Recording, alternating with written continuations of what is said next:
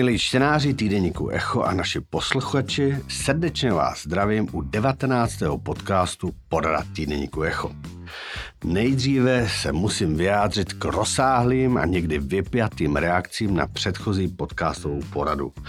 Aby byl přesný, na upoutávku na asi 15-minutovou pasáž, kterou jsme věnovali případu nešťastného vyjádření Davida Svobody, olympijského vítěze a také sportovce ve službách armádního klubu, kterého za jeho výroky pokárala ministrině obrany Jana Černochová. Na 40-sekundovou sekvenci z jinak názorové, názorově velmi pestré diskuzi v noci po zeleném čtvrtku zareagovala ministrině Černochová a svým tweetem, který popisoval naše fyzické neschopnosti a limity, získal téměř půl milionu zobrazení. Příběh se přelil i na další sociální sítě, i na stránky zavedených médií. Náš postoj k celé věci ale zůstává konzistentní. Paní ministrině si může říkat, co chce, my ale také, ale při zaschování základních pravidel nevulgární komunikace. Chtěl bych také zdůraznit, že Echo 24 a týdeník Echo nestavíme jako médium, které chce své čtenáře utvor, utvrzovat v módních, progresivních nebo progresivistických názorech. Chceme pokračovat v linii, že čtenářů máme být užiteční v otvírání různých pohledů na dění kolem nás, chceme se věnovat relevantním tématům, nechceme být jako celek dogmatičtí, ale obezřetní, posunovat se v poznání, být inspirací, reflektovat změny, kterými společnost prochází, ale zároveň vycházíme z respektu k základním hodnotám západní civilizace, demokracie a lidské svobody. A nebudeme se podbolovat populismu zleva ani zprava. Vítám všechny na poradě Echa. Po pravici sedí Lenka Zlámalová. Dobrý den. Daniel Kajzer. Dobrý den. Jiří Peňáz. Dobrý den. A Ondřej Šmigol. Dobrý den. A čemu se budeme věnovat? Všechny pravděpodobně zaujalo Macronovo vystoupení po přijetí v Číně. Eh, musíme se zabývat i zvláštnostmi ekonomické reformy vlády Petra Fialy a poslednímu návrhu na změny v DPH. Zmíníme se také o poklesu cen nemovitostí. V další části se budeme zabývat hrůzy z umělé inteligence a také jako poslední téma budou blížící se eurovolby, v níž například bude chtít kandidovat eh, ex-ministr Miroslav eh, Kalousek. Tak a půjdeme na to. Lenko, uh, ty máš v týdenníku komentář k, k Macronovému vystoupení. Ty seš faninka Francie, umíš francouzsky, dost často tady Jsem faninka i Macrona jinak, jo. Eh, Dokonce je, je, je třeba Macrona přiznat, a... vidím v něm jednoho z mála evropských politiků, který je hodný toho slova, no. Uh, dobře, zaskočila, nechala si mi to. Takže, Lenko, pokračuj ve svém vystoupení. Tak ten ta návštěva v Číně sama o sobě byla pozoruhodná ještě dříve, než Emmanuel Macron vypustil tenhle rozhovor, který má paradoxně dvě verze a psal o tom trochu i Ondřej, který se k tomu vyjádří. On poskytl rozhovor dvěma francouzským médiím a bruselskému serveru Politico, přičemž ten rozhovor, který vyšel ve francouzském ekonomickém deníku Lezechos, který se jmenuje teda podobně jako my, eh, je to spíš něco jako Financial Times než České echo, eh, tak je velmi precizní, je obsáhlý. Eh, verze, co vyšla na politiku v angličtině, je hodně zjednodušená. Některé důležité věci tam nejsou, vytrhává to malinko z kontextu. Ale Macron vyrazil do Číny krátce poté, co má skutečně velký problémy doma. On prosadil to, čeho my se tady asi nedočkáme, okamžité odsunutí věku odchodu do penze. A Francie hoří víc, než bývá zvykem, neodváží se odpadky v některých městech, v Paříži se objevily krysy. Eh, je to tam docela napjaté a samozřejmě ty protesty neustaly navzdory tomu, že je hotovo.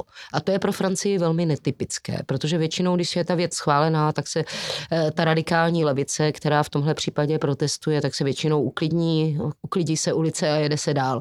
Teď to zatím nekončí a Macron má dobrý zvyk, že když se něco děje doma, eh, že to chce přebít nějakým zahraničně politickým gestem, kterým francouzům ukáže, že on je velká, Fran- on je velká Francie a Franci- velká Francie to je přece Evropa dneska.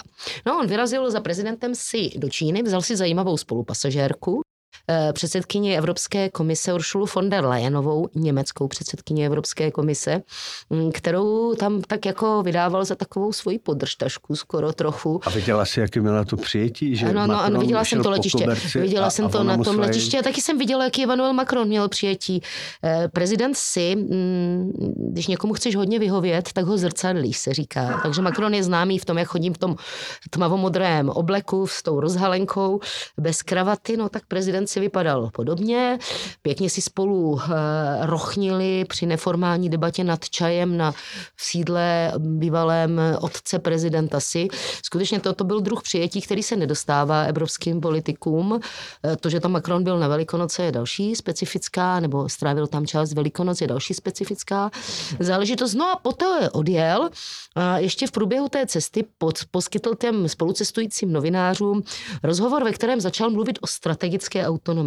O tom, že Evropa by neměla být vazalem Spojených států ani Číny, měla by se stát jakýmsi třetím pólem, měla by dělat svoji vlastní politiku, eh, že ve vztahu k Tajvanu to přece není naše válka, kdyby, se, kdyby k ní náhodou došlo. A celkově se snažil vlastně dodat té geopolitické dichotomii, která se tam dneska objevuje, Rusko, teda mm, Amerika versus Čína jakýsi třetí evropský rozměr. Nicméně především v té francouzské eh, části, která vyšla v Lezecho, zároveň říká, no jo, strategická autonomie, jenomže my nejsme autonomní v obraně, my dneska už nedokážeme vyrábět do zbraní, eh, ujel nám technologický vývoj, nejsme v energetice, nejsme eh, v umělé inteligenci, o které se dneska budeme bavit, sociální sítě, jsou taky všechno americké provenience. Nebo čínské. Prostě, nebo čínské. On vlastně se řekne nějakou větu a v druhé větě už to okamžitě rozporuje. Takže eh, já bych tohle opravdu nepřeceňovala, zvlášť ve chvíli, a to píšu v tom komentáři, kdy zrovna 1. prosince Emmanuel Macron vyrazil na podobnou ofenzivu šarmu, v té době už byla druhá, předtím jezdil do Moskvy, vyjednávat s Vladimirem Putinem, aby krátce poté, co tam byl naposledy, věli ruské tanky na Ukrajinu. To byl první teda jeho velký diplomatický kousek. No pak dojel do Washingtonu poté, co se Amerika rozhodla, že podpoří své firmy 370 miliardami daňo, dolarů daňových úlev na investice do různých zelených a jiných technologií. Zkrátka, když si koupíte Teslu v Americe, dostanete na ní eh, daňovou úlevu, když si koupíte Audinu, tak ne. Macron eh, se vrátil s tím, že přece takhle hrozně nemůže Biden dělit západ a vyjednal to, že evropské výrobky se dostanou do stejné kategorie jako ty americké, nebo ty, které se vozí ze zemí, které jsou v Amerikou v celní unii. Eh, ovšem byla tam jedna podmínka, kterou on už tolik nezdůrazňoval a to je to, že ty výrobky dostanou tuto takzvanou doložku nejvyšších výhod, ve chvíli, kdy v nich nebude jediná čínská součástka. No a pak uplyne další doba a Emmanuel Macron zase jede do Číny. Je to opravdu Macron všech azimutů. Um, Macron mluví v zahraniční politice a voda teče. Tak a myslíš, že to narušuje eh, evropský postoj eh, otázce eh, válce, eh, války na Ukrajině? Vůbec. To si teda vůbec nemyslím ani náhodou. Eh, určitě lidé, kteří to tam budou chtít vidět, si to můžou přečíst. Na druhé straně Francie patří k významným dodavatelům zbraní. Patřila pro Ukrajinu, patřila k ním od začátku, přestože až do dubna loňského roku, než byly volby, o tom Macron tolik nemluvil. Francie cvičí jeden z nejvyšších počtů ukrajinských vojáků. Dokonce se teď objevily spekulace přímo, to asi Ondřej řekne víc v nějakých těch uniklých dokumentech, že tam jsou francouzští vojáci vojáci přímo na Ukrajině. Nemyslím si, že to, to není o Rusku. Ta debata i není o Rusku, je o Číně. A Dane, ty si myslíš, že to rozbíjí tu evropskou jednotu? Je, je implicitně i o Rusku ta debata, protože uh, západo, nebo část západoevropských politických kruhů, Francie, Německo, možná ještě jiné vlády, si samozřejmě implicitně myslí, nebo já se domnívám, že si myslí a říkají to i některý insidři, kteří jsou insiderštější než já, že uh, Amerika Evropu do té války na Ukrajině v podstatě jakoby vtáhla jo? a že ji částečně vyprovokovala. Nemůžu to říct, protože prostě se... Kdo to počkej, říká, to teda jména adresy v tomhle se, případě, to je opravdu se paranoidní teorie. Se, Neřeknou to veřejně, protože se současně bojí prostě svého veřejného mínění a médií. Aha, takže to jsou Ale- sraby, ale- paranoidní sraby. Jo, jasně. No, ale levice to A- říká. ale- ale- To ale- Kdo? evropská. Ne, ne, Pokud ne, vím, za- pan Habek, německý levicový vicepremiér, levice- byl, byl se omluvit v Kijevě Počkej, za to, že málo pomáhali. Takže levice Jirko. levice je v podstatě prosím tě. západoevropská levice nebo levice vůbec je dneska válk, bojovnější než pravice. To by- bychom si taky teda mohli říct. Jo. Mm, to je zajímavé. je to tak, ale... To je jenom odpověď Jirkovi, počkej, který říkal, že to říká počkej, celá ne. levice. Ale, ale, ale já, chci, já, já, bych to rád řekl. Jo. A vidí, vidíte to na eh, takových věcech, jako že když najednou se objevují texty o tom, že uh, se teda v NATO řeší, kdy přizvat Ukrajinu do NATO a kdy ne, a objevuje se tam zase ta stará aliance brzdičů, co jsou Německo a Francie, jo, který, který tam nechtějí. Jo. A před válkou přece eh, existuje zpráva o tom, že asi týden před začátkem války, to znamená loni někdy na konci února, to byl německý kancléř Olaf Scholz, který ještě eh, v Míchově na té bezpečnostní konferenci si vzal stranou ukrajinského prezidenta Zelenského a učil do něj, aby eh, se vzdali té aspirace vstoupit do NATO, a že nebude válka, že to prostě pokryjou eh, společně. Čili jako já si myslím, že tady to tady to Lenko je zjevné a že tady ta... No od eh, té doby Německo je třeba říct, ušlo docela hodně No, cesty já až k tomu Habekovi dané. a Dobře, myslím, že to je počkej, jeden z počkej, velkých ještě se trendů. zeptám, ale, ale, ale Ondřej počkej, ano. počkej, já to teda dořeknu. A, ale jakoby tady, tady v podstatě ujel vlak, jo. Jakoby tady už se ta válka se stala a to, že jak Lenka správně připomněla, francouzi podpor, podporují vojensky Ukrajinu, dává smysl, protože uh, asi není v zájmu nikoho v Evropě i těch lidí, kteří tu válku nechtěli prostě, když už je, aby ta Ukrajina byla poražena. Tam, tam jde o to, Aby Eh, Ukrajina, eh, Rusko bylo poraženo. ne, ne, Ne, Ukrajina. ne, není v jejich smyslu, eh, není v nikoho zájmu, možná kromě zájmu Vladimíra Putina, aby Ukrajina nějak hodně špatně dopadla. A Tady jde o to eh, stanovit si nějaké reálné cíle a eh, nevyhlašovat předem podporu až do jako prostě hrdel a statků celé Ukrajiny. O tom asi musí rozhodnout především Ukrajinci. A Ondřej by něco chtěl... Já jsem chtěl říct, že se, ale se to taky týká Ukrajiny jako okrajově, protože pokud eh, pokud jak, se, jak se Macron staví do role jako vůdce Evropy a tak pokud jako Evropani budou říkat, hele, ohledně Číny, ohledně to, to, toho dění v Pacifiku, budeme mít vlastní politiku, nebudeme vás jako američani podporovat, tak američani jak, jako můžou říct, tak vy jste v Evropě jako, tak jste jako o samotě, jako To, ale myslím, že si Macron A to je, uvědomuje. myslím, a je to jako, t, já jsem teda četl, neumím francouzsky, že jsem četl v Google překladu ten eh, rozhovor v tomhle z Echo, co, což je, a je pravda, že tam je mnohem opatrnější, než v tom, než co vyšlo v politiku, což všichni trochu si teď jako di- lámou hlavy, co to mělo znamenat v tom politiku, jestli to byl přímo nějaký jako... Hele, ale to byl rozhovor, který byl poskytovaný dohromady. No právě. to je zajímavý, ale ono si v tom eh, každý asi vytáhl svoje a samozřejmě eh, žurnalistika politika, tak jak ji známe, je samozřejmě úplně jiná a je často povrchnější, taková jako direktnější pic pic, Ale zároveň než jsou těch, v těch francouzských takový- médiích. Oni tam dali takový ten velký, uh, jako takovou tu poznámku šéfe, jak to, jak to říct, jako uh, Macron nám jako některé výroky vetoval, takže jsme tam nemohli, ve smyslu Macron nám něco vetoval, nedali jsme tam všechno. A potom to všechno vyšlo jako v echo, takže jako úplně... Ale já na to mám, promiň, že toho vstupuju, Ondřej, samozřejmě odpověď. Ono to totiž tolik není dělané pro globální scénu. Celý tohle gesto, stejně jako to vlastně bylo to v té Moskvě, to je pro domo. Eh, Macron má hotovo doma a teď musí jako vytvářet dojem toho nového Napoleona, toho jako velkého francouzského státníka a mm, to, to není geopolitická hra. Dané, Já bych tady každopádně jenom uh, chtěl říct, že s, možná ještě pořád kroužíme kolem podstaty a jestli Macron použil slovo vazalové, že se Evropa nemá stát vazaly Spojených států, tak je to prostě hrozně silný výrok, to je silný. o kterým je třeba diskutovat. To slovo tam eh, naprosto jako kdyby padlo, ale když se podíváš na historii, kterou velmi dobře popisuje Ondřej ve svém komentáři, tak to říkali všichni francouzští prezidenti. Francie svého času odešla z vojenského vedení NATO a jako takový ten kulturně civilizační antiamerikanismus, jako je obrovský. Francie by samozřejmě chtěla být globálním hegemonem a nechce, aby se vyvážela americká kultura podporuje životní vzorce, chtěla by vyvážet ty francouzské. Na to bohužel už jako dneska nemá sílu, Lenko, dokonce ani tu měkkou sílu nemá. Je, že Francie je ta země, která prosazuje evropskou armádu.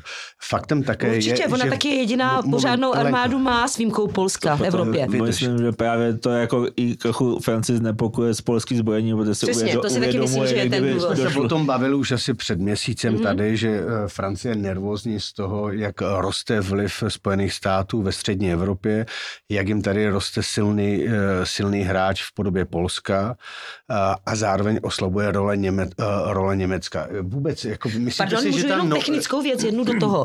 Eh, Francouzi mm, velmi věřili v to, že dostanou, a dlouho se to mluvilo, stavu první polské jaderné elektrárny a oni ji dostali američané.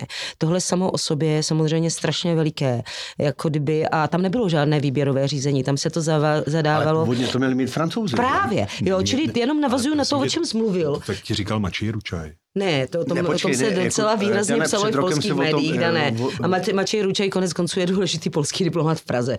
Takže to asi není úplně banální. Počkej, já si dokonce Lenko vzpomínám, že Saša Vondra byl ve Francii a že i Češi po vzoru jako Poláků jednali o tom, že vytvoří tu jadernou alianci. Saša je totiž šéfem Evropského atomového Akorát, klubu, kde Saša jsou francouzi, víš? Saša Ondra nejednal o výsledku tendru na prostě dostavbu Dukovan. To snad ne, Ne- proboha. Neli Temelína, ale, ale dohadovali jadernou koalici ohledně taxonomie. to jsem Ne, ale chtěl- on to chtěl, chtěl- to jsou dvě Dalibor, různé věci. Dalibor ale mluvil o něčem jiném. On mluvil o to, že stejně jako Poláci nedělali výběrové řízení, ale takzvaně to zadali z ruky i s nějakým strategickým aspektem. Zadali to jinak, než si v Paříži určitě Macron představoval. A tam je velká perspektiva, že to budou chtít nastavit hodně, postupně těch elektráren. Tak eh, Saša Vondra přemýšlel, jestli u nás by to náhodou taky nebyla nejlepší cesta, ale ten vlak už jel, je vypsaný tender a jsou podané nabídky u nás. A Lenko, ty jsi, si- ty jsi teda přesvědčená o tom, že jde v zásadě v případě Marko, Macrona o retorické cvičení, které je určené pro vnitřní politiku. kombinované s touhou. Samozřejmě on, on nechce být vazal Ameriky, akorát, že sám říká, já na to nemám. Dane, ty si myslíš, že to může mít nějaký větší, jako, eh, větší dopad? Já nevím, tak, tak viděli jsme, že tam, že tam podepisovali konkrétní dohody. To není jenom jako, jak říká Lenka, že se něco řekne a voda teče. Jo. Tak to jako Airbus tam podepsal, během té návštěvy Macronovi tam podepsali, jestli se nepletu, nějakou dohodu o tom, že Airbus tam postaví nějakou další továrnu. Macron slíbil Číňanům férové zacházení s Huawei, že, což jsou trošku jiné, jiné tóny. než jsme Ale oni už je zakázali ve Francii, to už taky jelo, ten tak, ne, vlak. tak, tak, tak, to třeba řek a, a Ale třeba... ono už je rozhodnuto, ty sítě staví Jasně. někdo jiný, dané. A třeba, třeba na rozdíl od tebe si neuvědomil, že už prostě nemá šanci a že, že má smysl to říkat. Sam, jo. sam se stavíš tímhle prohlášením vždycky hrozně eh, skepticky. Já si myslím, že já si myslím, že na tom je důležitá prostě otevřít tu debatu o tom, jestli se v posledních, já nevím, 10, 15, 20 letech uh, zahraniční politika Spojených států nestává pro nás v Evropě jako škodlivou a to bylo do téhle doby tabu. Tady se u nás ta debata pořád se střeluje odkazem na 20. století. Nejenom na de Gaulle a jeho protiamerické nějaké výstřelky, ale i na to, že američani nám ve 20. století vlastně jakoby nám Čechům třikrát pomohli z Brindy, což je všechno pravda. Ale eh, je tady prostě vývoj, to, co se děje v 21. století, řekněme od války v Iráku a tam prostě ta debata o tom, jestli následovat ve všem americkou zahraniční politiku se vést má. Tečka. A Proto- Ondřej, ty máš k tomu, eh, teda Dan to bere trochu vážněji, ty to bereš jak? Já si myslím, že Macron určitě jako by rád byl tím novým Napoleonem, ale jak říká Lenka, reálně to Francie ani, ani jako podle celá EU dohromady jako nemá, nemá sílu na to, aby mohla být tím třetím polem nebo mít nějakou strategickou autonomii. Prostě podle mě jedině, jedině jak to si uvědomili kdysi už jo, v Britové eh, po Suezu a měla by si to uvědomit podle celá Evropa, že jedině jak může hrát nějakou roli je být prostě blízkým spojencem mm, USA a udržovat ten asli- ten transatlantický spojenectví. A Jirka k tomu chce něco říct. Ale nic, já myslím, že eh, největším úspěchem eh, Macronovy návštěvy v Číně je to, že Čína v zápětí nenapadla Tajvan, ne? Rozumíte? No to Před rokem, před rokem byl Já teda ještě taky tomu nerozumím, co myslíš. 14 dní před eh, To je začátkem ukrajinské války. literarismus asi. Ne, že? 14 dní před uh, uh, začátkem uh, uh, ukrajinské války. Jo, jasně, že vyjeli tanky, jo, to je pravda. tanky, jo, tady Jo, prostě, tak tohle není tak vyhrocený snad zatím. To je no. dost vyhrocený, protože, protože v zápětí jsou skutečně námocní cvičení, obklíčení Tajvanu a tak. Je to nadsázka, pochopitelně, co jsem chtěl říct, ale prostě svým způsobem eh, ta, ta podobnost, eh, tak eh, to, to je, myslím, to, o co se jedná. Ne? Jasně, o co, to, o co, to je co pravda, se... že teď spojmenoval No. docela důležitou věc, kam šlápne Macron, válka rychle začíná. právě, tak jsem rád, že vám to došlo konečně, Moc, jo. on by chtěl mít, Ale- Jirko, ale spíš on je v tom Ne, tomhle samozřejmě, patla, že to asi jo. těžko, jo. V každém případě je zajímavá jedna věc, jo, že to vnímání toho ukrajinského problému nebo té agrese, ruské agrese vůči Ukrajině je vnímáno velmi senzitivně v Polsku a v České republice, ale v těch, eh, těch eh, v Maďarsku jinak, na Slovensku jinak, v Německu trošku jinak, ve Francii jako Počkej, jinak. ale to se teda docela pleteš ve Francii nebo třeba i v Holandsku. Jako ta podpora, když se díváš na průzkumy veřejného mínění, je často ještě větší než tady a je to vnímaný velmi To teda, senzitivně. Těch vlajek, které třeba byly vidět i jako loni v Holandsku, bylo skoro víc, než bylo vidět tady. Jo, Já jako... jsem nemluvil o, Holandsku, jo? Jo, Já jsem ale a ve, Fran- jako o a ve Francii podívej se jsem na průzkumy z. Francie. A ne, Slovensko a Maďarsko jsou jsem byl jiné jako případy, jak bohužel. se- Jak, jsem byl jako asi před 14 dny ve Varšavě, tak jako třeba jako pro mě velkým překvapením bylo to, že třeba Chorvatsko to vnímá úplně jinak, přestože je třeba katolické, eh, ten problém je jako, že nějakým způsobem pravoslavný, Ne- nepřekvapuje mě postor jako Srbska, ale v- v Chorvatsku je, jsou silné antiukrajinské ná- nálady a je tam jistá tím, eh, sympatie, jako, eh, sympatie eh, eh, k Rusku, jo. A mě jako vlastně... Ale jako, v těch západních zemích tohle nenajdeš. Toto najdeš v Maďarsku, najdeš to na Slovensku, ale opravdu to nenajdeš ve Francii. A můžu ti tady odpor, okamžitě ukázat spoustu průzkumů. odpor, Velmi podobný Polsku. Nejsilnější ten odpor je jako v Česku a v Polsku. No a, a pak je samozřejmě Velká. Británie extrémně silná. A- Čím víc na západ, tím dokonce se dá říct, že to sílí. A pak jsou samozřejmě ty případy těch ohrožených jako pobaltských zemí, kde je to úplně Já nejsilnější. nevím, máš to stejně, že to tak jako, že je. Tak Průzkumy. Lenka to řekla tolik, že nevím, co- mám takzvaně zavnímat, jo, ale tak jako eh, ta Lenčina teorie v zásadě platí, ale neplatí úplně, protože když přijedeš, eh, překročíš česko-německou hranici, tak cestuješ na západ a tam ta podpora tady tomu obecnému výkladu války na Ukrajině prostě samozřejmě dramaticky hned poklesne. Ale tam jsou dvě přece věci. Tam, je, tam jde o to, eh, jestli se fandí Rusku, což je skutečně patologická A to se děje na Slovensku. část. to je, tam je to dobře, dobře, patologické. dobře, nejsou jako A, a potom a další věc je, jak by, jak, jakým, kam to dovést, jo? jakým způsobem prostě tu věc dejme tomu ukončit, nebo No, ale to- tam to je většina ten- to lidí je si ten myslí, rozdíl. že třeba No. když se v té Francii zrovna dělají průzkumy, takže ten konec je vyhnat Rusko ze všech území, které Ukrajině sebralo. No a a na to jsou celkem Krymu. deta- Ano, včetně Krymu. No a to je právě věc, kterou pravděpodobně potom, už, když už nas, na, nastupuje něco jako racionální úvaha, jestli nějaké věci jdou, jestli si přeješ to, co bychom si přáli a to, co jde.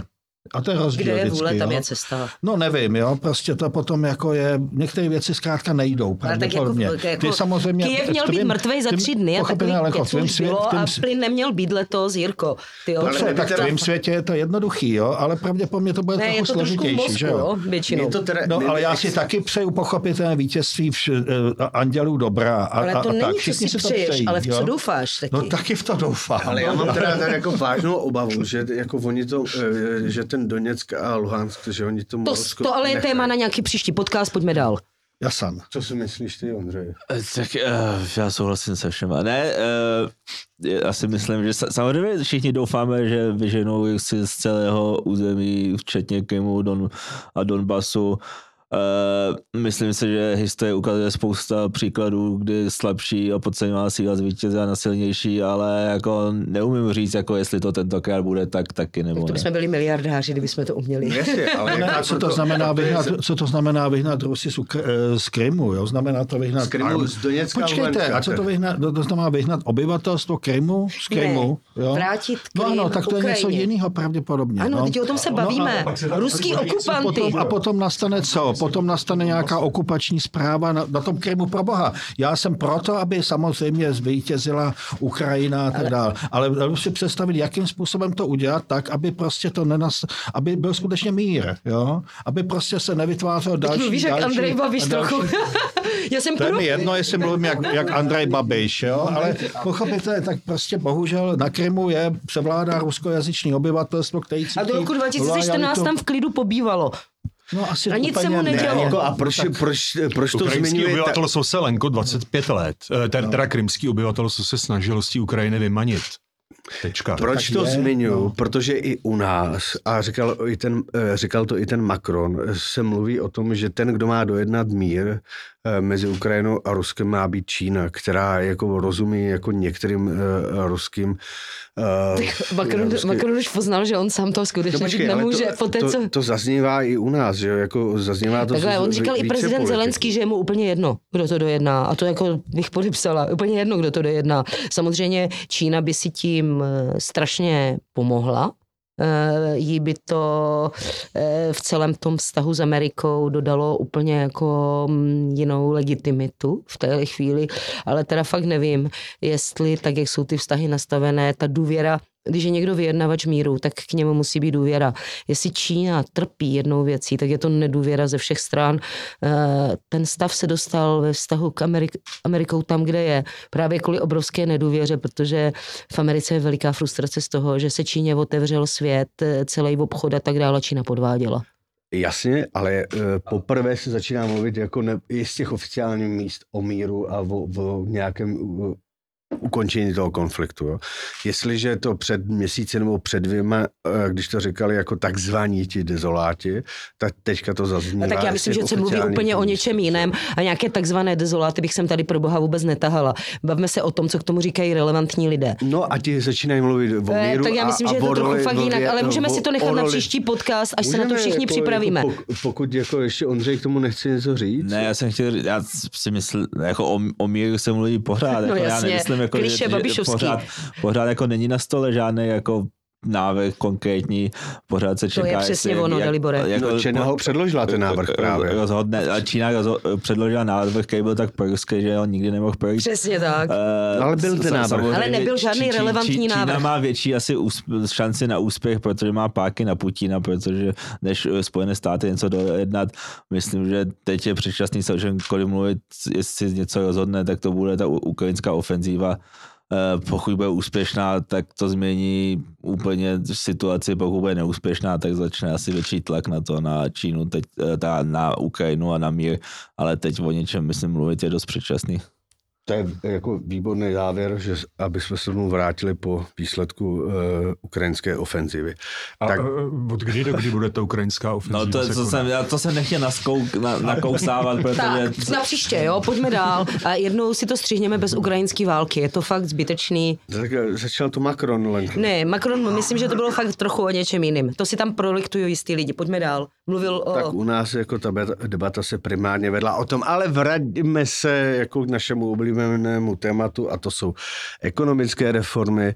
Eh, Z vlády unikl, nebo respektive z ministerstva eh, financí unikl návrh na změny DPH. Eh, Petr Fiala oznámil asi pod jistým tlakem, kdy, kdy už asi ne, veřejnost nepřijímá to vypouštění těch, balonků a tu, nej, tu nejistotu, co teda jakože bude.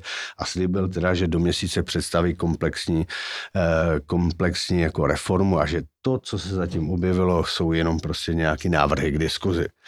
Eh, Lenko, jak to by se zdají ty, ná, ty nápady, se kterými přichází vláda? my máme dneska s Danem tu výhodu, že před tímhle podcastem jsme posnídali s ministrem Staňurou, eh, kde vysvětloval, jak tady k tomuhle dochází. Eh, A říká jasně, politicky není projednané, a, a teď to není můj názor, jo, já jenom posluchačům interpretuju Staňuru. Politicky není dohodnutého vůbec nic, žádné politické dohody neproběhly. Na ministerstvu financí se vytvořila takzvaná sběrná popelnice, kam se posílají všechny návrhy všech různých stran a propočítávají se.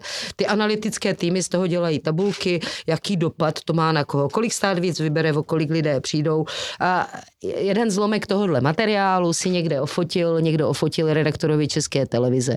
Eh, Staňura bohužel udělal tu chybu, že to jako komentoval. Kdyby řekl nekomentuju, je to jeden z 560 návrhů, co tady máme. Eh, na druhou stranu on říká, ano, pokud bychom museli eh, sahat na daně, a pořád opakuje, já chci jít cestou snižování výdajů, tak sahneme na DPH. Eh, já si myslím, že kdyby se na daně muselo sahat, což já si pořád myslím, že je nesmyslné, tak je to nejméně společensky škodlivá samozřejmě daň. Nepřímé daně jsou společensky nejméně škodlivé daně. Blbé je to načasování. Ve chvíli, kdy se dneska zvýší DPH přezařením některých položek, tak znovu zvýšíme inflaci, protože v čase stabilních cen a ta daň tam zroste, tak velmi často to ten obchodník prostě musí pokrýt ze svého zisku, ze své marže, protože by to jinak neprodal.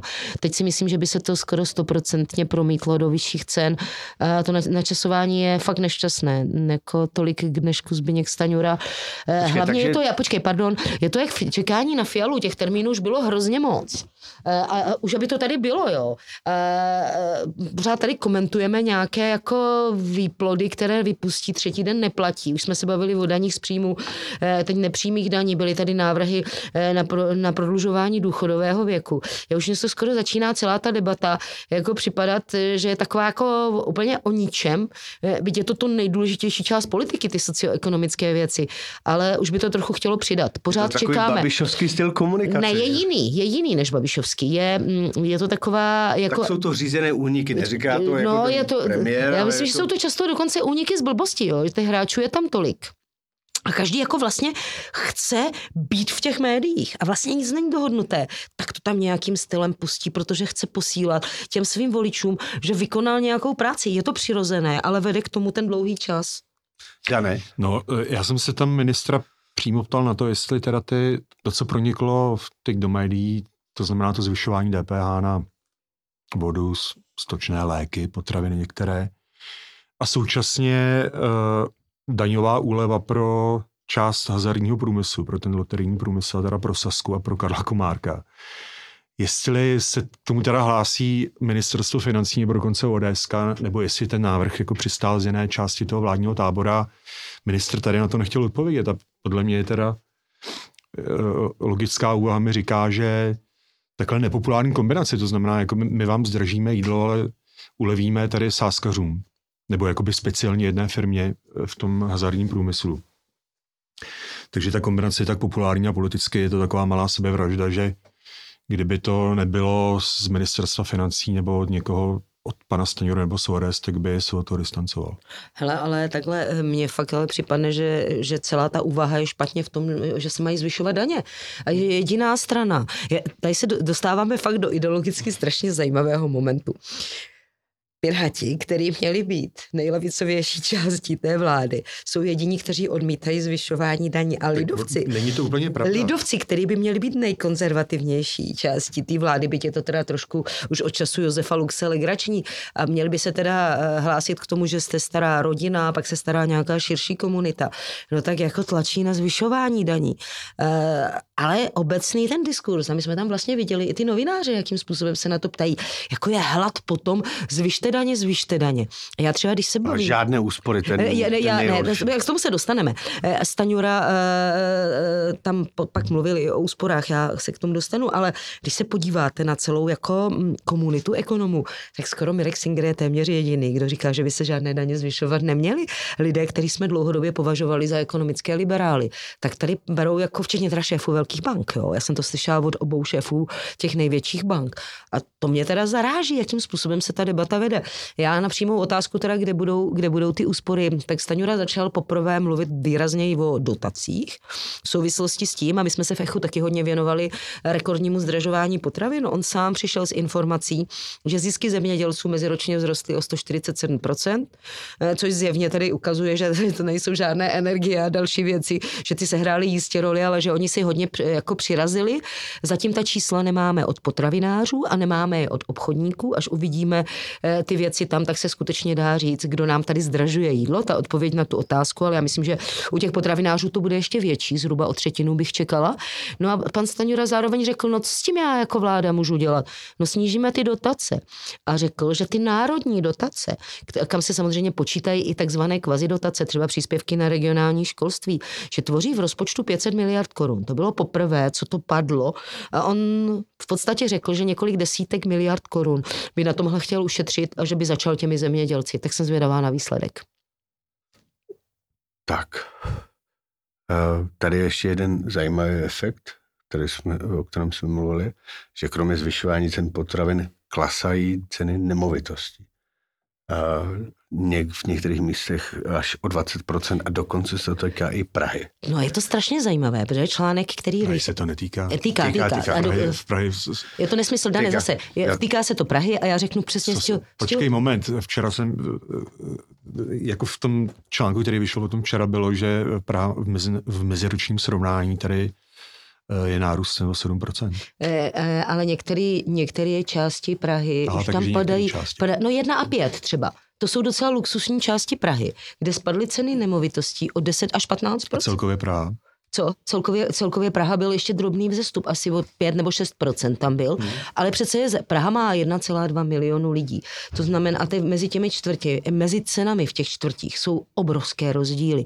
Takhle, je to, mm, ta data jsou relevantní v tom, že to jsou ze servu S-Reality, což nejsou žádné průzkumy, ale jsou to skutečné ceny, za které se ty byty nabízejí, což je, ti lidé to nenabízejí z pravidla dlouho za něco, za co to e, nemůžou prodat, navíc je to očištěné podle toho e, času, kdy se čeká, na, e, jestli se ten byt prodá.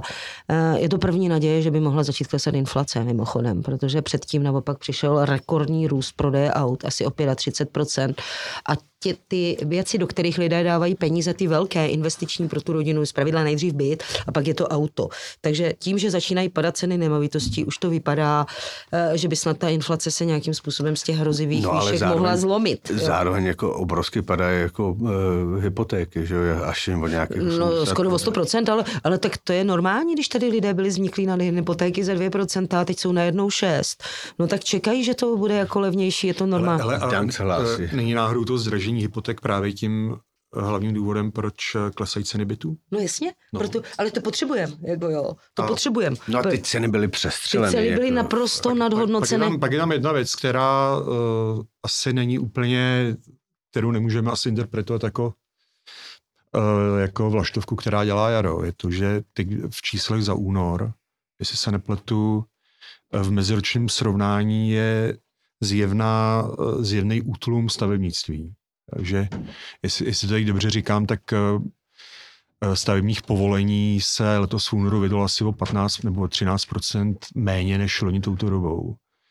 A u bytu je to asi 5 jo? Čili, eh, ten, čili ten, počkej, já to dořeknu, čili ten objektivní nedostatek bytu, který, nebo který tady na, nás v České republice trápí už řadu let, tak eh, to vypadá, že se bude dál prohlubovat. No a víš, čím to je? Tenhle ty čísla jsou správná, co říkáš. Je to tím, že ty nové byty, jejich prodej se zastavil úplně.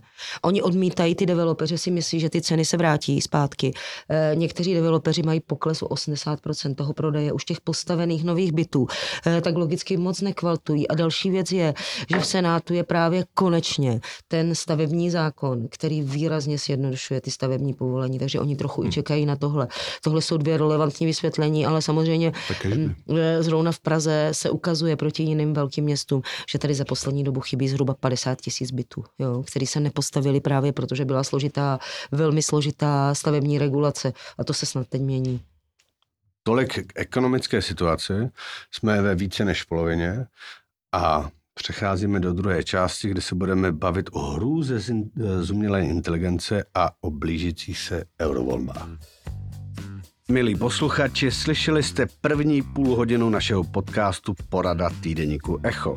Celý hodinový podcast si můžete přehrát pouze na našich stránkách echoprime.cz.